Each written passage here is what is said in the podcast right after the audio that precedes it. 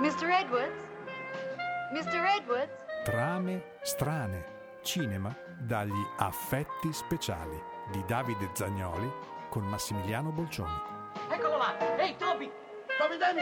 Welcome! Faccia il salutino, Toby!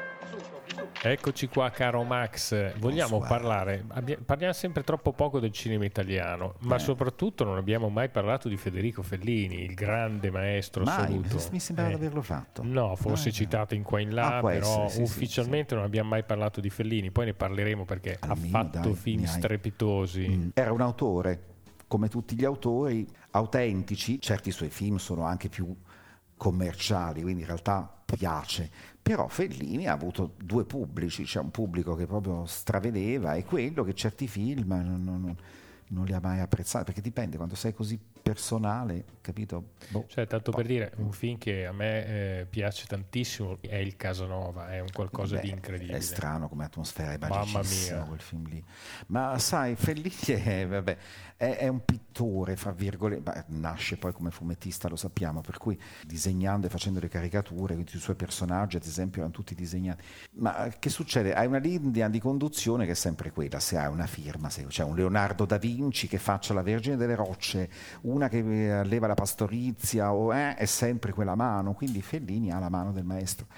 Di conseguenza Casanova forse insieme magari credo al Satiricon sono gli unici due che srazzano, cioè è sempre Fellini anche quando fa rigatoni nella pubblicità della Barilla e invece quando vedi Casanova te ne accorgi che è Fellini, ma più dalle musiche di Rota forse che dal film. Per me il Casanova è un 2001 di Sera allo spazio, Casanova cioè è molto qualcosa bello, di e immenso. poi ci manca la versione integrale purtroppo che fu censurata, ma buona parte di tutta la pellicola finita nel cestino fu distrutta, quindi non si trova, perché sennò avrebbero rifatto, sai che oggi c'è la moda del ricostruire, un Casanova integrale l'avrebbero tirato fuori, ma non ci sono più i pezzi, salvo uno che l'hanno messo negli speciali, se tu l'hai visto, l'episodio, l'unico eh, citato del lato omosessuale di Casanova, dove se la fa con questo sceicco, questo principe arabo, e ci aveva costruito un canale galleggiante con una barca, le comparse, aveva speso tantissimo per fare questa sequenza, poi è stata tagliata, ma quella non fu buttata via. Poi aveva una grande apertura mentale. eh. No. E nel 1967 esce Tre passi nel delirio, eh, una sorta di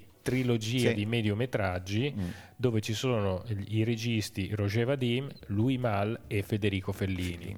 Diciamo che i primi due episodi passano inosservati. Sì, li guardi perché c'erano degli attori famosi, Sì. Delon, la, la, la Bardot, La Jane ecco, Fonda. la Jane Fonda. Però poi in realtà sì, sono, visti una volta è finita lì. Insomma, non- non- E non- sono praticamente tre racconti ispirati a Edgar Allan Poe, a Mm-hmm. tre racconti di Edgar Allan Poe, e diciamo che quello che passa alla storia all'interno di questa trilogia di mediometraggi è l'episodio di Federico Fellini intitolato Toby Dammit. È bellissimo ancora oggi. A me ha sempre sedotto questo, questo episodio, questo Sì. mediometraggio che durerà circa 43-45 minuti. Di per sé da solo è un film corto, cioè presentarlo da solo in una sala sarebbe troppo corto. Allora, in breve la trama, il nostro protagonista, che è questo attore inglese interpretato dal grande Terence Stamp, viene chiamato in Italia per recitare in un film western intitolato Non scommettere la testa col diavolo.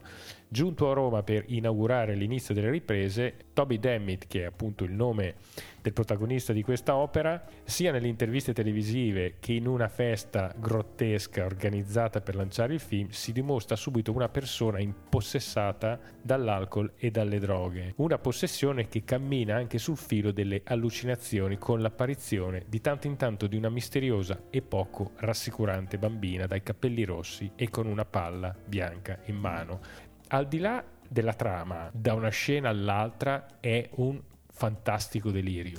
È un delirio. Cioè è una sorta di concentrato di Federico Fellini, che poi Sì. ritroveremo Mm. come stile Sì. nei film successivi a questo. Sembra quasi che faccia le È stato prove generali per un- cambiare registro. Un, un momento in cui ha cambiato, aveva avuto delle situazioni, delle tappe. C'è un Fellini iniziatico della strada, delle notti di Cabiria, c'è più discorsivo. Poi a un certo punto arrivano film come Otto e mezzo, dove fa un salto Clamoroso. perché va in, cri- in crisi lui, quindi racconta la sua crisi. Da lì comincia a cambiare pensiero, non stile, perché lo stile è sempre quello, e comincia ad avvicinarsi ad altre cose, dà più corpo a cose che gli tornano fuori, perché facciamo conto che otto e mezzo scatena anche dei de ricordi sopiti. In otto e mezzo troviamo anche il babbo di Amarcord a un certo punto, perché c'è tutto l'episodio in otto e mezzo di lui bambino, la roba romagnola, il nonno, che sembrano le prove generali di quello che poi diventerà qualche anno dopo Amarcord, quindi Amarcord gli viene fuori sicuramente come seguito, fra virgolette, di quando ho fatto otto e mezzo mi è venuto in mente tutto questo mio passato che posso ritirare fuori. In mezzo a sta roba c'è questo salto allucinato di Toby Demmitt. È un film modernissimo. È ancora. modernissimo, tra l'altro molto avanti perché cos'è dell'anno? È del 1967. Allora ragazzi tu lo vedi non diresti mai che degli anni 60 perché ci mostra vistosamente un tossico cioè un alcolista e un drogato, che era difficile vederli a quei livelli, oltretutto lo fai diventare pure simpatico, nel senso che tu in qualche modo sì, lo sì, capisci, empatizzi, empatizzi perché lui si trova in questa condizione non perché sei lo sfattone, l'attore americano che è abituato a bere il whisky, semplicemente perché è prigioniero di un meccanismo che lo vuole, chiamiamolo star system, che lo vuole così, lui non ne può più, quindi comincia a buttarsi nell'allucinazione. Ora, le metafore pasoliniane ci sono tutte. Il film deve essere un western cattolico che non vorrebbe dire niente se non che commissionato dalla Chiesa. Infatti lui quando arriva viene preso in una macchina cardinalizia con questi preti che gli dicono come deve essere. Quindi i produttori sono dei preti, degli altri prelati e dicono con cosa mi pagate? Lui non ne frega niente, non vorrebbe neanche farli i soldi, cosa vuoi che me ne freghi, ma gli dicono c'è una Ferrari, c'è questa macchina sportiva scoperta, rossa, quindi già una cosa già poco spirituale. E, e, le inquadrature che ti fanno vedere lui nella macchina con questo prete che si gira e dice perché non c'è un certo punto c'ha delle luci da sotto che questo prete è letteralmente visivamente Belzebù Belzebù con le sopracciglia a punta, dice Platone è il demonio. Quindi, ragazzi, è tipico di Fellini farci vedere la Chiesa come in realtà l'ambiguità che nasconde. Cioè, cioè, lui riesce a mettere in fila una serie di quadri che sono sì. proprio arte pura. Arte pura. È fatto tutto, più di tutti i suoi film che sono sempre un pochino fra virgolette pittorici. Ed è inarrestabile, inarrestabile, è inarrestabile perché dici vabbè siamo mm. arrivati al massimo e invece te ne piazza a distanza di due secondi sì. un altro completamente diverso. Sì. Cioè è veramente video arte ad un certo punto. Tra diventa. l'altro, sì sì assolutamente. Tra l'altro diventa um, un omaggio anche a un collega illustre perché Fellini vide poco prima un film di Bava che si chiama Operazione Paura. Operazione Paura. Rimase sconvolto da, e angosciato dalla paura, in Operazione Paura di Bava c'è questa bambina la trama è proprio quella, nel villaggio solito, ameno, perso nelle nebbie, se tu sei in casa o in qualunque posto e alla finestra ti si affaccia questa bambina tremenda, significa che morirai. Quindi insomma, la bambina simboleggia la morte o il male, tutto quello che ti pare. Fellini fu colpitissimo da questa immagine ehm, e chiese a Bava, perché si conoscevano molto bene, se poteva utilizzare questa immagine, cioè la bambina uguale morte, uguale diavolo, per il suo film Toby Demmitt. E Baba disse non mi pare vero, è anche un onore, quindi gli concesse questa cosa e Fellini l'ha sempre riconosciuta, non è che ha detto l'ho inventata io, era proprio un omaggio che voleva fare a Bava perché gli faceva paura. Aggiunge qualcosa, chiaramente la visione della stessa vista da Fellini non è comunque del tutto la bambina di Bava, la bambina di Bava è semplicemente questa bambina che appare tutta bianca dietro i vetri di notte ti fa paura. Quell'altra invece sembra quasi una cinese, ha questo trucco lungo, questa bocca rossa tinta di bianco e poi gioca con questa palla. Quindi Fellini ci ha aggiunto, e in realtà ha aggiunto quello che era, come disse poi lui una volta, ehm, l'emozione che gli aveva dato vedere quella di Bava. Cioè io vedendo quello di Bava m- mi aveva dato l'idea di questa qui finta che tirava sta palla. Insomma, che poi assomiglia a molte icone che poi vedremo di lì in avanti nel cinema horror giapponese. Beh, ma chi ti credi che abbia copiato giapponesi? Fellini, Argento, tutta sta gente, non parliamo di Bava, in Giappone ancora oggi sono dei cult assoluti non sono mica ignoranti in Giappone le fotografie che siamo noi che salvo quei quattro generi non te ne frega niente ma là conoscono tutto è diventata icona immediatamente ma la bambina spaventosa di Toby Demmitt tu la vedi è una medio orientale cioè ti dà l'idea di una cinese non dà l'idea di una bambina nordica europea cioè proprio l'occhio lungo il taglio. Una maschera del kabuki quasi fa paura anche per quello perché non è una visione europea non è una nostra tradizione un volto di quella misura lì. Quella di Bava era inquietantissima perché eh, quando anche Fellini disse come hai fatto a ottenerla, perché quella bambina è improponibile, eh, la rende sovrannaturale Bava, come abbiamo detto tante volte, eh, giocava facile, dice ma è semplice, non è una bambina, ho preso un maschio che ho messo la parrucca e l'ho truccato da donna. Cioè a questo punto l'effetto che hai nel film di Bava inquietante, è proprio quello, che quello che stai vedendo non è quello Perché che c'è è. qualcosa che non funziona. C'è qualcosa che non funziona in realtà, e poi non è che è un maschio con la barba, è un bambino, inganna tanto, però comunque, sai, l'identità di un bambino che sta fermo con una parrucca e un vestito da bambola non è la stessa che se fosse una Se bambina. fosse a livello inconscio livello avverti inconscio. qualcosa di strano. Esatto, è un po' come quando vedi eh, un'immagine costruita alla computer grafica che sembra una persona vera, ma ti accorgi ad esempio dallo sguardo che in realtà non lo è, perché non arriva mai all'imperfezione di un essere vero bloccato nella pellicola. E lì c'è un po' la stessa cosa, io vedo una bambina con gli occhi, ma istintivamente non ci credo, perché non è una bambina, è un maschio. E questo fece morire Fellini, mi piacque tantissimo questa banale soluzione che però aveva un effetto notevole. Ma il film è bellissimo, Toby Dammit.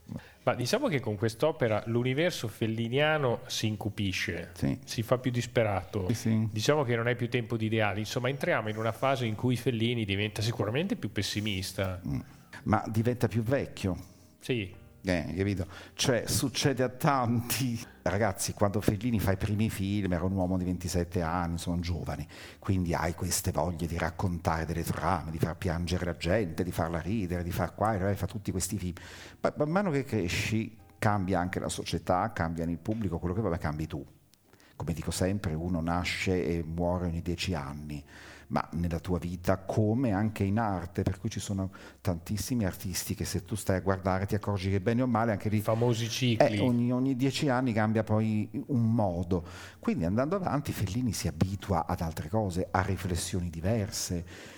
E qui ci entrerà poi anche la sua biografia, bisogna farne conto, cioè tu, tu conta un lui e la Masina che si incontrano, si sposano, all'inizio ancora no, e quindi c'è un discorso che vedi anche al cinema, poi hanno un figlio ma lei lo perde, quindi questo figlio mai avuto immediatamente morto appena nato, li porta a pensare anche a una in realtà parallela, da lì c'è la passione di entrambi per il sovrannaturale, facevano le sedute spiritiche, se ci rendi conto, rendiamo conto, in quel momento arriva Giulietta degli spiriti, aveva tutta una serie di roba che ci porterà anche a questo, quindi anche nella tua vita, quello che ti succede, l'amante vera che diventa anche l'amante nel film bio- autobiografico che è otto e mezzo, e qui arriviamo a un momento dove lui si accorge che è veramente cambiata la società, gli anni 60, quando esce fuori questo film, Toby Dammit, sono gli anni comunque della, lì, come si chiamava? La, la- Swinging Swinging London. London, quindi e gli hippie e c'hai e- e su e giù e quindi a lei l'amore libero, la droga libera, facciamo i pazzi, figli dei fiori, cioè lui non è di quella generazione, però come artista ci si trova molto vicino, chiaramente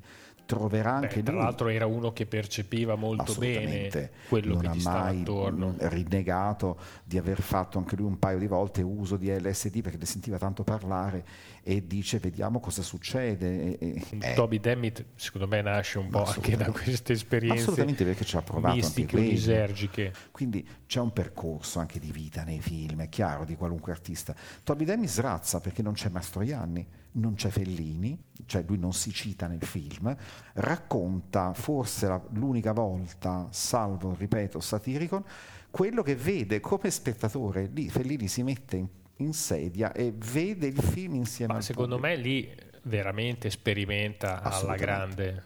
Cioè, quello è proprio il classico film felliniano in cui, come voleva il mito, la leggenda, butta via il copione, il copione. e comincia ad andare Anche a soggetto. perché lo puoi fare in quelle situazioni. Molti registi del tempo amavano queste situazioni di film a episodi perché non dovevi perderti in trame troppo lunghe. Hai 40 minuti, mezz'ora a disposizione, perché fin tanto più di un'ora e mezzo non deve durare, e quindi hai i tuoi 30-40 minuti per raccontare quello che vuoi e senza perderti in un racconto narrativo, ad esempio, verboso. In Toby Demi ci sono pochissime battute, non è un episodio di testo e di parole, di immagini. Quindi non gli è parso vero, per cui a questo punto lui dice ora non devo stare a cercare di capire le battute migliori, le trame fatte da una verbalità di sceneggiatura, ma solo di immagini. Davvero ha fatto un videoclip, io credo che Fellini sia stato uno dei primi a fare una videoarte lunga o quello che se ci metti una musica rock sopra può sembrare Funziona un lo videoclip. stesso, Cioè, sì, sì. assolutamente. Cioè, infatti dimostra di essere modernissimo. modernissimo, è modernissimo per l'epoca ed è ancora, Ancora oggi, modernissimo ancora perché oggi. secondo me e ci ha messo tra l'altro un Terence Stamp che era inglese e arrivava in pieno dalla swing in London se non l'ha inventato stata, lui poco ci manca. Ma eh, tra l'altro mi sembra che Terence Stamp sia stato un po' buttato lì sul ring. eh, Senza... Sì, vabbè, non si sapeva davvero quanto fingesse o quanto fosse fatto davvero nel film, perché eh, Stamp ha sempre bevuto come una spugna. Pare che in realtà nel film, lavorando con Fellini, che lui stimava tantissimo, in realtà non abbia bevuto quasi mai, per cui è tutta recitazione. Fellini non ebbe alcun problema, perché lui era onoratissimo, per lui Fellini era un nome, per cui eh, si mise di rigore e dice la volta che mi serve che non sei di rigore, invece sei di rigore, quindi dovevano spronarlo a fare Sì, delle sì, mi dà follie. l'idea di essere uno di quei eh, pro- progetti in cui cominci a dipingere qualcosa senza sapere bene che cosa verrà fuori. Ah, e, e nello poi stesso si ispirano tempo... a, a coso, Edgar Allan Poe, che è completamente diverso in realtà, cioè non parla di quello, non è così contemporaneo, Sì, sì, è un adattamento. prende dal Allora, romanzo di Edgar Allan Poe ecco, solo il nome, che è dal Toby pezzettino Dammit. ti serve quello, ti serve un'atmosfera generale, ma è stato veramente uno sfogo creativo secondo me di Fellini. Sì, Mm. che poi, come dicevamo prima, l'ha portato verso una direzione Dopo, artistica diversa rispetto alle precedenti opere che aveva sì. realizzato. Beh, diciamo che c'è anche questa minacciosa manifestazione ultraterrena che ad un Sì. certo punto appare, che è questa bambina, che è una sorta di male. È, il, è il diavolo. E qui diventa horror. dietro a- alla maschera della bambina, la faccia de- diabolica, quella, abbiamo un adattamento, secondo me, più che da eh, Edgar Allan Poe, dal Faust, perché c'è il famoso patto col diavolo, cioè tu vuoi la fama, vuoi successo, vuoi queste cose, vuoi la Ferrari e tutto quello che rappresenta, vendimi l'anima che per Fellini, come per tutti gli artisti, vendere l'anima significa vendimi il tuo talento, le tue idee. E questo tormento interiore è Toby Dammit, che dice ok, datemi la Ferrari, però sa che si è venduto, quindi si autodistrugge concettualmente, moralmente, emotivamente. Perché finisce decapitato? Poteva finire in un'altra maniera? No, è giustiziato, cioè la ghigliottina è semplicemente un modo che si usava per porre giustizia. Lui fugge con sta macchina in questa scena finale splendida e non vede, siccome oltrepassa questo cantiere dove dice che è interrotto il ponte, che c'era un filo di ferro teso. Perché tutti pensano che lui è morto perché è caduto con la macchina nel buco. Beh, no, comunque è anche un percorso di autodistruzione. di autodistruzione. E ad un certo punto dici, cioè, non può che farla finita. Ma se lo va a cercare, è un destino predestinato, ma a prescindere inaspettato. Perché comunque ci racconti una cosa, lui con sta macchina va come un pazzo presupponendo adesso se mi schianto contro un muro chi se ne frega, non immagina non solo che la strada c'è un'interruzione perché è un ponte, quindi a metà ne hanno tolto un pezzo che c'è un cantiere, ma non sa che c'era già scritto per lui un filo che lo deve giustiziare per quello che ha commesso questa bambina che dall'inizio sta lì con sta palla in mano, facendola rimbalzare e alla fine quando tira su non è la palla ma la sua testa, Tabajabè che è chiarito tutto, hai venduto la tua anima, fra virgolette, e questo ti ha maledetto. Stop. Beh, comunque grande deriva E horror. incredibilmente, se ci pensi a livello analitico, istintivo, impulsivo, questa sua corsa con l'auto non è quella di, di Chris Christopherson in È nata una stella, che anche lui parte con la macchina e sa che si vuole uccidere. Lui vuole fuggire da tutto questo, è una fuga. Cioè, capito? Lui fuga- fugge da una realtà che non vuole. Quindi E qui si è- ricorda un po' il personaggio di Otto e mezzo che fugge dall'inizio alla Che fine dalle proprie responsabilità. Qui lui fugge e si droga quello che vuoi, ma piglia sta Ferrari e dice cavalchiamo sta Ferrari, ma parte non pensando mi vado a uccidere, qualunque, è disposto a tutto, ma vuole andarsene da lì. Ma infatti non sarà quello che puoi presumere, appunto, come abbiamo detto, un muro, un albero, un mulo in mezzo alla strada, ma verrà ammazzato da un filo invisibile di ferro che vedi solo perché fotograficamente splendido appare a fuoco in primo piano quando non l'avevi visto con la goccetta. Sta scena, Bava, lui avrà preso da Bava la bambina, ma il filo col sangue che goccia l'hanno preso da Fellini 4.000 film dopo, venuti con il filo che ha tagliato la testa a qualcuno. Cioè è stata un'ispirazione Toby Dammit per infiniti registi postumi.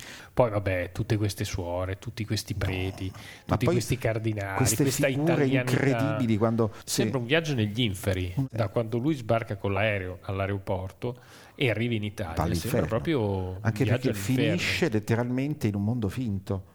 Se ci fai conto, quando lui arriva all'aeroporto, scende una scala mobile che lo porta giù. Strano. Poi c'è questo luogo limbo dove ci sono questa presa per il culo terrificante delle serate, dei festival che vanno da Venezia, che vanno a, all'Orso d'Oro, sì, a Cannes, con questi premi dati al niente, la ragazza che dice lei ha vinto il premio come miglior attrice, sono così felice, ringrazio mia madre, mia sorella e mia cognata. Con queste Poi ce n'è un'altra e dice lei ha qualcosa da dire, sì sono felice, ringrazio mia sorella mia... e ti accorgi che dicono tutte la stessa cosa perché non gliene frega niente a nessuno. Poi c'è uno che sembra Totò, che è cieco, che viene lì, dice due battute, lui è l'ospite della serata, che nessuno sa chi sia.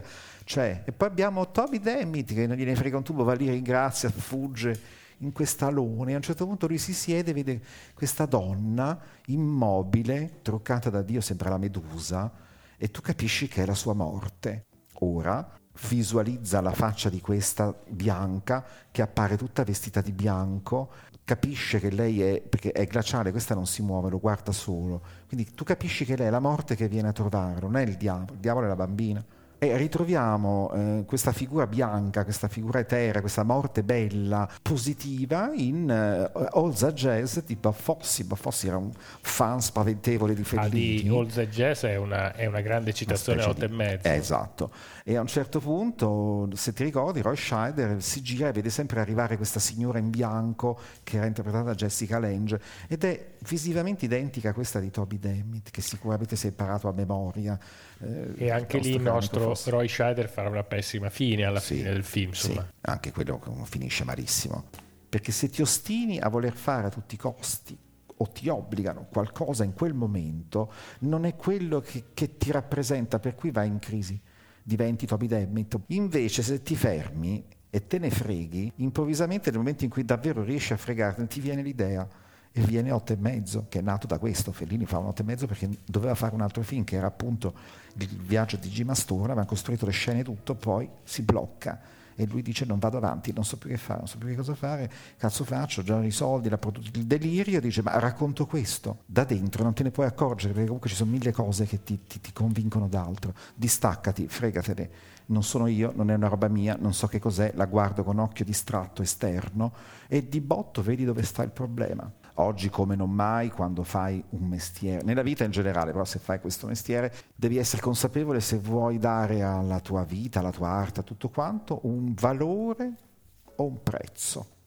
Quando dici io sono un valore, sai che dovrai dire dei no a non finire, ma l'hai deciso tu. Se dici un prezzo si tratta di cifre, ma non ti devi porre alcun tipo di problema morale, etico, artistico, creativo. No, devi fare quello che ti viene chiesto. Allora tu una volta mi dicesti che La voce della luna, Sì, l'ultimo film di Fellini, ti ha piace- messo una gran mi ha messo tristezza. una gran tristezza. Io lo andai a vedere al cinema, ovviamente quando è uscito, ho detto ma non è un film di Fellini. Salvo alcuni punti, non ci trovavo nulla di felliniano. Perché il Faceva penultimo film suo della carriera, che è Sì. Ginger e Fred, è E qualcosa quello di secondo me è il vero ultimo film di È Fellini. qualcosa di meraviglioso e di inquietante perché è cupa l'atmosfera di Ginger e Fred. C'è questa, c'è questa nebbia, questo fumo. Sì, questi camerini tutti tra le tende, la polvere. E lì aveva già capito che cosa stavamo diventando. l'anticipo anche di- del fenomeno del non vali niente, non sei nessuno, ma diventi famoso quando in- il presentatore va nel pubblico. Signora, lei ha una faccia simpatica, ma ha mai fatto l'artista lei? Io mm, una volta cantavo, ecco, insomma, adesso faccio la casalinga, dice ci canti qualcosa? Lei no, non posso farlo mai più. Che bella voce, sembra intonata, lei mai più. Cioè, capito? E trasforma una presa a caso lì dalla gente in un personaggio VIP della TV. Per me quello è l'ultimo film di Fellini. Caro Max, ci salutiamo. Ok. Alla prossima puntata e guardatevi Fellini. Yes. Ciao. a tutti. È il primo western cattolico, capisci? Il ritorno di Cristo in una desolata terra di frontiera. Trame strane. Cinema dagli affetti speciali di Davide Zagnoli con Massimiliano Bolcioni.